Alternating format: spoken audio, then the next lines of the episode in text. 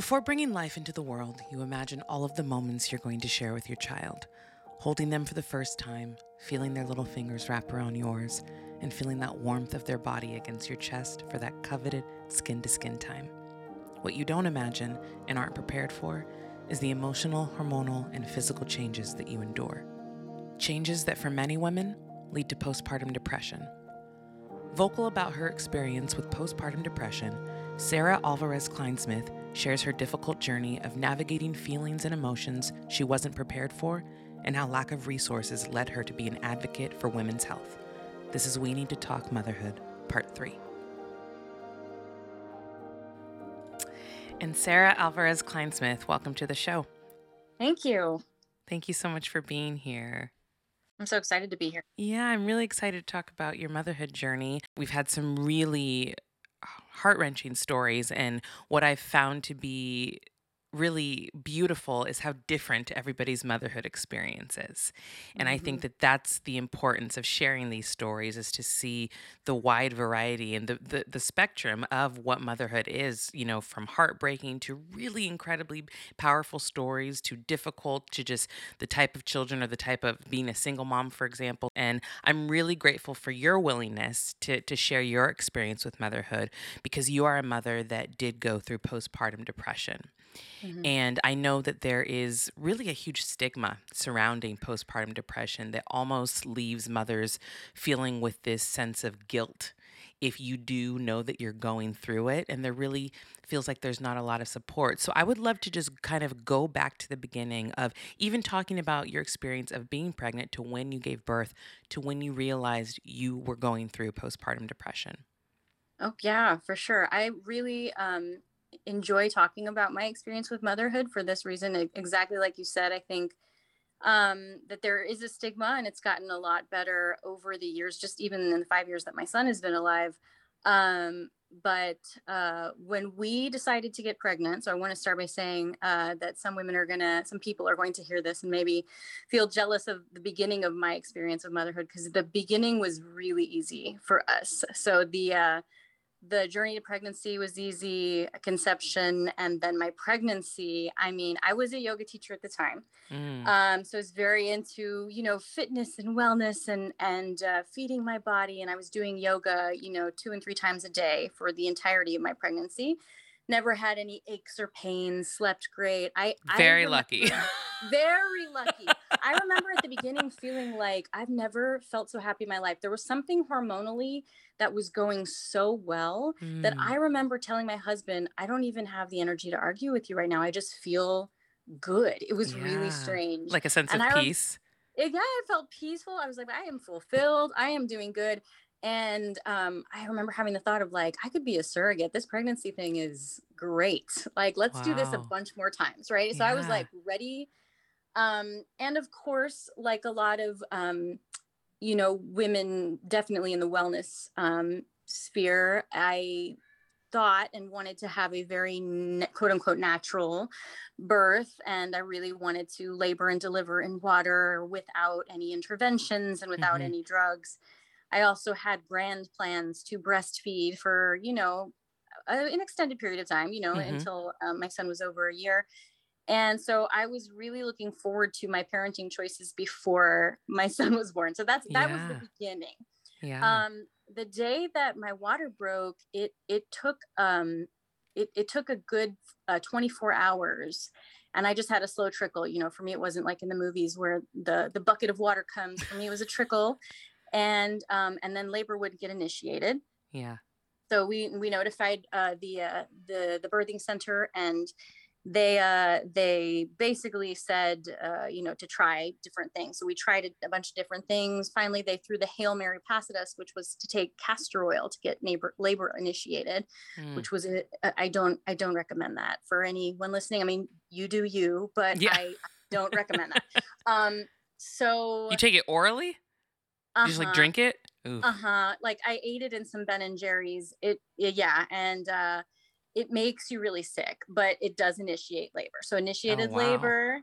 Um, and then uh, I from there I had my my birth was just his birth was really uh, traumatic and difficult from there. Mm. Um, it uh, there there were several things that happened that obviously didn't go according to plan. I do want to ask you something before you continue. Mm-hmm. What were your views of what you thought pregnancy was going to be like or what did you know about pregnancy before you got pregnant and then went through this entire journey? Because even as you saying like it wasn't like in the movies, it's like it is definitely not the way that they you know portrayed in the movie. So what was your perception of pregnancy before? Um I thought um it was going to be much more uncomfortable. Mm. Um, and I was lucky. Um, and I recognized that. And then also, I think that, you know, the amount of yoga I was doing kind of kept me from having like, you know, sciatic type of pain. Yeah. Um, but I was really lucky. I expected it to be, I expected to be more moody and emotional. Um, the thing I loved about it was how much you like. I mean, I remember uh, feeling like I can eat pancakes yeah. and not have any guilt. And I don't know why I would have had guilt about pancakes anyway, but you know, feeling like I was feeding my baby. Yeah. You know, yeah. and at that, when they're in the womb, they can't talk back. So they can't tell you what they don't like. So you just get to eat, feed them whatever you want. So, yeah.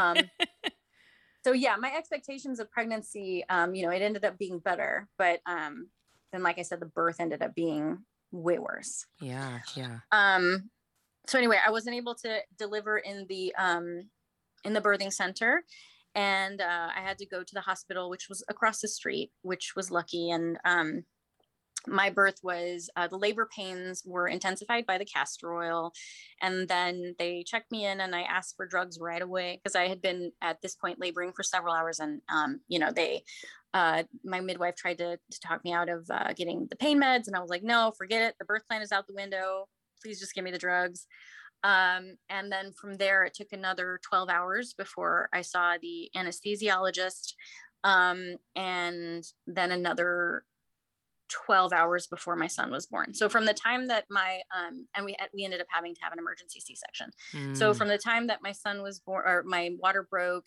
at the beginning to the time my son was born was uh, 48 hours. So wow. it was like a two day long process and then it ended in a C-section and I did hard labor for a good 24 hours, 12 of which were totally unmedicated, um, not by my choice and so it was really rough and then um, i hadn't slept for several days and then you know it got cut open and then when he came out i just remember having this feeling of like is he okay and they said yes and then i just felt like i wanted to die mm. and hmm. something changed in my brain um, i mean because when i described to you how like blissful and euphoric i was as a pregnant woman and then how after this traumatic birth and surgery and several days of no sleep impacted my mood it was like night and day it was like right away and so then coming back from that um, was an uphill battle and mm. then in addition um, because of the c-section and um, he had a tongue tie he never could latch properly um, my my supply wasn't great my milk supply wasn't great and so then there came this this intense pressure I had put on myself to breastfeed, yeah. and um, you know, from the nurses and the lactation consultants and my husband, who were all trying to help. But um, I started to tell, you know, I'm failing is what I, the message I had was giving myself was, I'm failing at birth. I failed at birth. Um, my body's failing me now. I'm failing at all of this, and everybody wants me to be able to do this, and I can't. Mm. Um, so it was like night and day, and and like I said, from there, it um, it just kind of got worse um, mm-hmm. mood wise. And a few days out, my doulas had sort of expected that there might be a problem because mm-hmm. my, my birth plan was different than what ended up happening. And so they were kind of on the lookout and they were like, Are you feeling okay? And, and you know, I felt like I'd been hit by a truck, but I was like, This is normal, right? Like everybody feels like they got hit by a truck um, they were like, if you don't start to feel kind of more normal in a couple weeks, like I think we need to talk about postpartum depression. And I'm so lucky that I had them um, say that because, yeah. You know, my OB didn't ask me about that. Pediatrician didn't talk about that. Nobody in my family had had postpartum depression. So I didn't really have a lot of guides on that. So I was really right. lucky that those doulas, um, you know, were there to, to warn to warn me. And then after about mm-hmm. four or six weeks, I was like, oh, I think this is shit, like I think I have yeah. it. yeah. Was there a specific moment though, or a situation that happened that made you really have that light bulb click on? Like, I think this is what this is. I really, really didn't want that to be the case. I really was in denial about it, um, even though that I knew it was really um, likely. Um, in retrospect, I wish that I had been able to recognize the symptoms for what they were, which was symptoms, because mm-hmm. at the mm-hmm. time, the tape that was playing in my brain was um, that I shouldn't have become a mother and mm. that I made a mistake and um, that motherhood was terrible and harmful and awful and what have i done and i'm not ready for this and he deserves so much better so those were the thoughts that were playing in my head and yeah. and it took months uh, for me to realize that those thoughts are very um, you know sim- those are symptomatic thoughts that those are symptoms um, one of the light bulb moments for me was I just remember saying to my husband um, and my brother, I'm so scared. I'm so scared. And they were like, What? And I was like, I don't, I just feel terrified all the time. Um, and so, yeah, it kind of happened slowly. And like I said, I was just really lucky that I had those doulas um, they suggested that I reach out to this organization here in Texas that I ended up um, eventually uh, volunteering for as the marketing director called the um, Pregnancy and Postpartum Health Alliance of Texas. And they do amazing work here in Central Texas. And one of the ways that they try to help mothers is they will pay for you to have a postpartum doula um, if you qualify. So if your if your income is a certain level, you know, and you can't afford a doula, they will send a doula to your house mm-hmm. um, to help you come back to life. And so i i took like 40 hours worth of doula help um, overnight to help me sleep and to help me um, recover. And those women sat by my side and saw me cry and said you know it's okay and what can i do for you? And let me take him. And um, for that reason i really wish postpartum doulas were more the norm um, yeah. because wow. having that support is huge I just I can't imagine not having that support. And I do know a few people that have gone through postpartum depression and I didn't go through it, but I I was lucky enough to have been aware of it cuz my OB and I were like we're so close. Mm. I always I she's like the type of person I can text if mm. I have mm-hmm. questions, That's right? Awesome. So I feel yeah, I feel very blessed to have that relationship with her. But I can't imagine giving going through a process of giving birth like people don't understand if you haven't gone through it if you haven't carried a child in your womb for 9 months give birth to them and then you have all of these emotions there's no way to even one explain but if you have no resources to help you kind of navigate those feelings it's a really scary place to be in i can only imagine so i'm glad that you did have those doulas and i agree i do wish that it was more of a norm thing because pregnancy is not easy giving birth is not mm-hmm. easy being a mom is not easy and it's painted as this well this is just what you naturally do so you figure it out type situation you know Yep. It I you know, I don't know that I would have considered myself, you know, a, a raging feminist before having a baby, but after having a baby, it's like you wake up in another world and you yeah. see the invisible work that women and mothers and um, you know, women of color have been doing since the dawn of time that goes unrecognized and unnoticed. Um, and so that narrative really started to make me angry like as a part of it i was like i don't want to be a part of this narrative of constant self-sacrifice of needing to bury my emotions of needing to hide my mental illness um yeah. i don't want to be a part of you know so what i heard so much from from doulas and from birthing community at that time was um, you know, the, the postpartum and perinatal mood disorders are exacerbated by the fact that we don't have support for yeah. um, women and mothers um, systemically and that we all you know embrace this uh, capitalist like each of us on our own lifestyle and when it comes to mothering and birthing you really need the support of a community and so um, then i just became kind of a like a raging advocate for for that because it was yeah. like this is this really needs to change you Absolutely. know absolutely through that beginning of your journey in motherhood how did you let yourself know that you were doing okay and you were doing the best that you could in that time? That's such a wonderful question. Um, I don't think that it took, I don't think that I recognized at all at the moment how hard I was working and how much mm. I was mm. doing. Um, it, it is even you know five years out now that i think about it and i feel in awe of the woman i was and the mother that i was because um it it uh you know i i one one one um phrase that I take issue with is, um, you know, you get asked when you have postpartum depression, are you not bonding with your baby?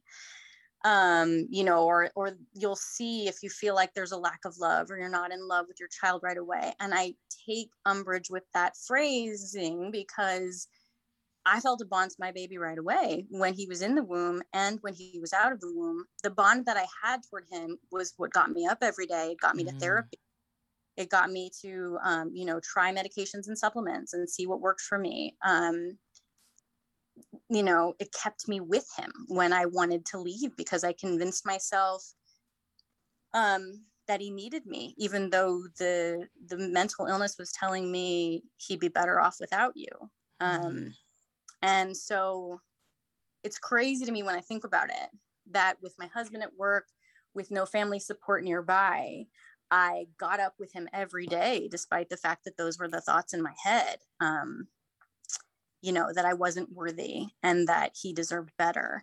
And um, i remember one day i was driving and this was a few months out so four months out maybe with my with my son in the car he was tiny little baby and i remember having this feeling of like oh the old me like almost like a breeze came through and it was like a like just a mood change it was something hormonal and i felt like oh my god this feels like the old me like and i remember having this thought of like if that's coming back that woman is going to be an excellent mother like if if mm. that woman comes back and takes over for what i feel now like this kid is really lucky and eventually that happened um but also now i'm a changed woman because i went through that and yeah. now i have loads more compassion and um and pain you know still the wound um and I truly believe that that experience made me a better mother because having walked through the pain of mental illness and crazy circumstances, I feel like I'll be able to help my son if he ever goes through something mm. similar. Yeah. Oh, I love that that that was your takeaway and I think that's really beautiful. I think also just in listening to you you speak, I think one of the hardest things just in motherhood in, in general whether you've gone through postpartum depression or not, is just to give yourself some grace. Yeah. You know, it's hard to just you've never done this before, right? right. So when it, when you're a first time mom, like you're gonna mess up, or things are gonna be different, or things are gonna be hard, and we we don't allow ourselves grace. But also because I think when you're looking on the outside, there is this expectations like you have to be this type of mom, you have to breastfeed for this amount of time, you have to do this, you have to do that. It's also what society makes us think motherhood is supposed to be, but whatever whatever we do is right for us and our children in that moment. And I, I i wish more moms knew that and could have that attitude and kind of just tell everybody else around them to shut up you know because it's so hard to remind yourself of that. But grace to me is one of the biggest things that i think moms need to continuously have for themselves because you are doing the best that you can at any given moment yeah, I remember the first time I ever heard that phrase was from one of my doulas a few days after I gave birth, and and I was crying. I think probably about the breastfeeding stuff, and she said, "You have to give yourself some grace, Mama." Mm. I literally was like, "I've never heard that before." Like I, you know, I grew up in church, so I, I had heard about the idea of grace, you know, um, in regard to Christianity, but not. Yeah. I remember thinking, like, what does that mean to give myself grace? And really, the journey of motherhood um, has taught me what that means. Yeah. Because have to adapt with every changing moment. Like yeah. no for the same with parenthood. So you have to give yourself grace. Um, Absolutely. Um, right. So in the last so your son's 5 now. So when did you get to the point where you felt like you were yourself again? Um, I had another uh, mother that I was speaking to um, when my son was about a year old, and I asked her the same question: When do you feel like you started? Because she had postpartum depression. When you did you feel like you started to feel normal again and and feel like yourself again? And when did the postpartum depression go away? And she said, you know, just to be honest with you, like it's sometimes it, it doesn't it doesn't go all the way away. Mm. It doesn't mm. way away. Um, and I wasn't really sure. First of all, I was terrified of what that meant. Yeah. But it got less and less. But having a baby and having that traumatic birth experience changed my brain. Um, the way that I think any trauma would would change you know change your brain yeah. and with therapy and and sharing and talking about it um you know, it slowly got better, but I still have a wound around that time. And I, yeah. I believe that my son will be 30 and I will talk about this experience. And, hmm. but for anyone listening who may be experiencing postpartum depression, I guarantee it does get better. Um, and I'm really grateful for that experience. And I'm really grateful for who I am yeah. and how now. Um, but it probably took probably took uh, six months to feel more like myself a year to feel like okay i got this. By the time my son was a toddler i was like this shit is easy because he's telling me a terrible twos a terrible threes and i was like oh no. You know i can't handle that. But like without postpartum depression everything was easier. I was like oh my god i feel like i've been training with a weighted vest on. You know yeah. what i mean? Like i feel like i've been marathon training with a hundred pound vest on and like slowly it came off. And so by the time we were dealing with potty training and tantrums, I was like, okay, like, you know, without the mood disorder, I can do this. Yeah. Um, but we still have hormonal fluctuations according to my my cycle. So right. I have fun PS before having a baby. we talked a little bit uh, about how there were lack of resources and lack of support specifically with women that go through this but just from your vantage point of having experienced it do you think that the lack of resources is due to kind of the attitude like hey if you don't talk about it it's not there or do you think it's kind of rooted in ignorance?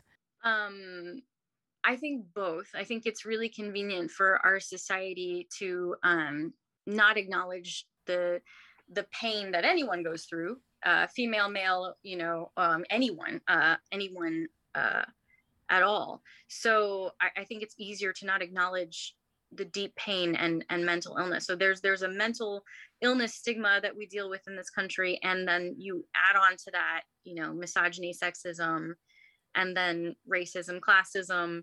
And it's like you just get more and more things stacked up against you in terms of the resources are available available, how you're believed by healthcare professionals, um, you know, what you have access mm. to in terms of therapy. So it's uh I think that it's a multi-layered systemic problem. And I feel like it serves society as a whole to not listen to women.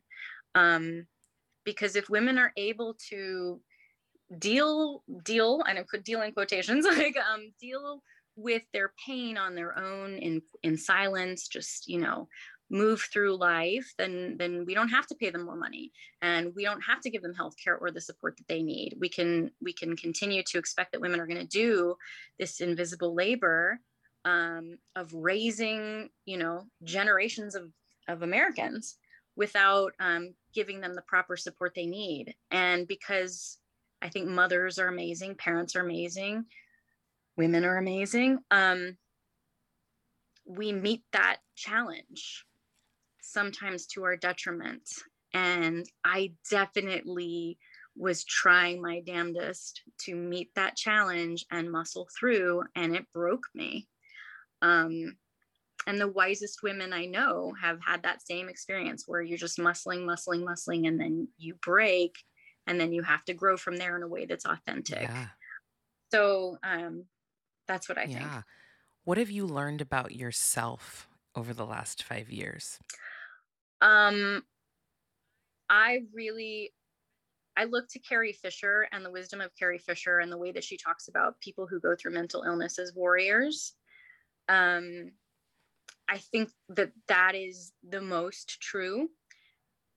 Um, I think about too what a powerfully, uh, like just what an insanely powerful thing it is to raise a baby um, and keep a child alive when you're in a crisis like that. Yeah. Um, so what I've learned about myself over the years is I have necklaces, I have shirts, I have hats, that say badass and chingona because like I'm a fucking chingona. Like I'm a fucking badass. Like, you know, I'm a fuck around and find out kind of person. Not with people. Like I'm, you know, I don't start things with people, but like that's what I that's what I try to trust and tell it myself about any um anything that I may endure in life. Like, you can do it, you can handle it. Look what you've done, look what you did. Look at this amazing kid. He's like happy. He doesn't even know that he had a mother who was a basket case when that's me judging myself, you know, when he was a baby. Um, he doesn't know.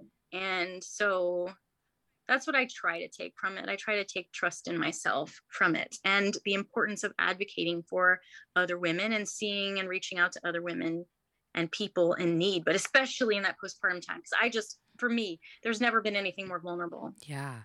So I want to shift gears just a little bit because I know that you are a proud Latina woman. What culturally are you sharing with your son as as he grows older that's very important to you for your culture? I love that question. I am right now in the process of learning Spanish.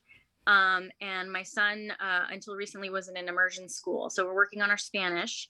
Um, my parents both spoke Spanish, but not um, to us, kind of around us. So I never really, I grew up hearing it, um, but I'm not fluent. So um, uh, we're working on that together. Um, my husband is Jewish, and and his uh, mother, his grandmother was in the Holocaust. So it's really important to me too for my son to learn about um, Judaism. So we're trying to combine those cultures and um, make sure that he gets a good measure of both through the Spanish and um, and and also he's you know I I present white. My husband is a white um, Jewish uh, man. Our son presents white. So I also have to keep in mind that even though he's Latino and he's Jewish, like he's a white man, mm. he will be a white and i i think about that very seriously and you know what an opportunity to raise a white man you know like what what an opportunity to figure out what what do i want to instill in this fresh life for how he understands and views the world um, because even though he's multicultural he'll always have the advantages that um, you know other Latinx brothers and sisters won't. Um, so I love so, that. Yeah. I love that, and I love the the combination of both both cultures and heritages. That's he's going to be amazing. I already know.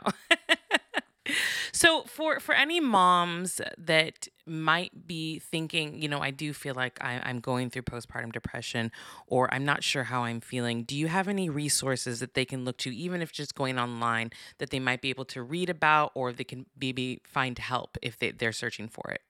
Yeah, um, there's Postpartum Support International, and they have a hotline. Um, so if you are undergoing a crisis and you need to speak with someone now, and you're um, anywhere, that's um, an international organization. So they have great resources. I believe the website is postpartum.net.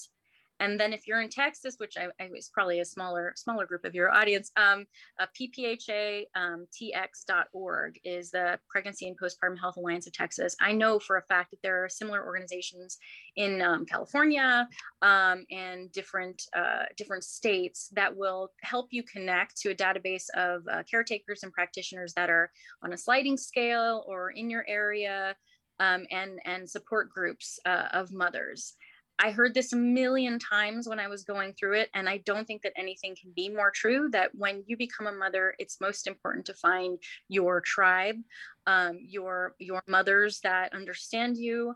Um, and those might not be the best friends that you had before you gave birth. Um, and so that takes time and trust that there are friends and support and people out there um, who will understand what you're going through. And in the same way, I can't relate to being a veteran, but I think in the same way that combat veterans can find that um, sister brotherhood um, with each other, I feel that way about other mothers. And I especially feel that way about other mothers who experience postpartum depression. So if you find a woman who went through it, ask her what her experience was like. Um, um, if you feel comfortable talking about it, talk to other women and other mothers and the most important thing you can do for a mo- eh, for yourself as a mother, whether or not you have a perinatal mood disorder, is to um, take care of yourself first, mm-hmm. advocate mm-hmm. for yourself first, and ask for help when you need it. Um, because you asking for help is what makes you a good mom. Um, again, that's if we're talking about sweeping the floor or calling a therapist, like both things, you know, asking your husband to put away the laundry, please, or you know calling your mother to see if she can bring over dinner whatever it is um, i believe that's what i've learned about mother motherhood is that vulnerability is our strength. Motherhood has always made me think of when you're on the plane and they tell you to put on your mask first before you help somebody else and that's exactly what it is. You cannot physically, emotionally, mentally, whatever, take care of another human being if you are not taking care of yourself as well. So I, I love that advice and I think it's wonderful. Um, so, lastly, I'd love for you to share a little bit about your podcast and what the content is and where people can listen to it as well. Oh, you're so you're so nice. Um, so uh, I am the podcast producer for a podcast called Get Rooted with Robyn Moreno, and um, Robyn is the uh, former editor in chief of Latina Magazine and a curandera, which means she does like healing practices. So um, we do a podcast on uh, Latina leadership, but also wellness in our community, um, and it's available on Spotify and Apple Podcasts and um, your your local podcast. Awesome. Well, Sarah, it was such a pleasure chatting with you, and I really appreciate you sharing your story. Can people follow you on social media as well? Yeah, I'm at Sarah Alvarez Kleinsmith on Instagram, um, and I'd love to see you there. Awesome. Awesome. Well, thank you so much for taking the time. And to the listeners, make sure you subscribe, and we'll talk to you again real soon. Bye.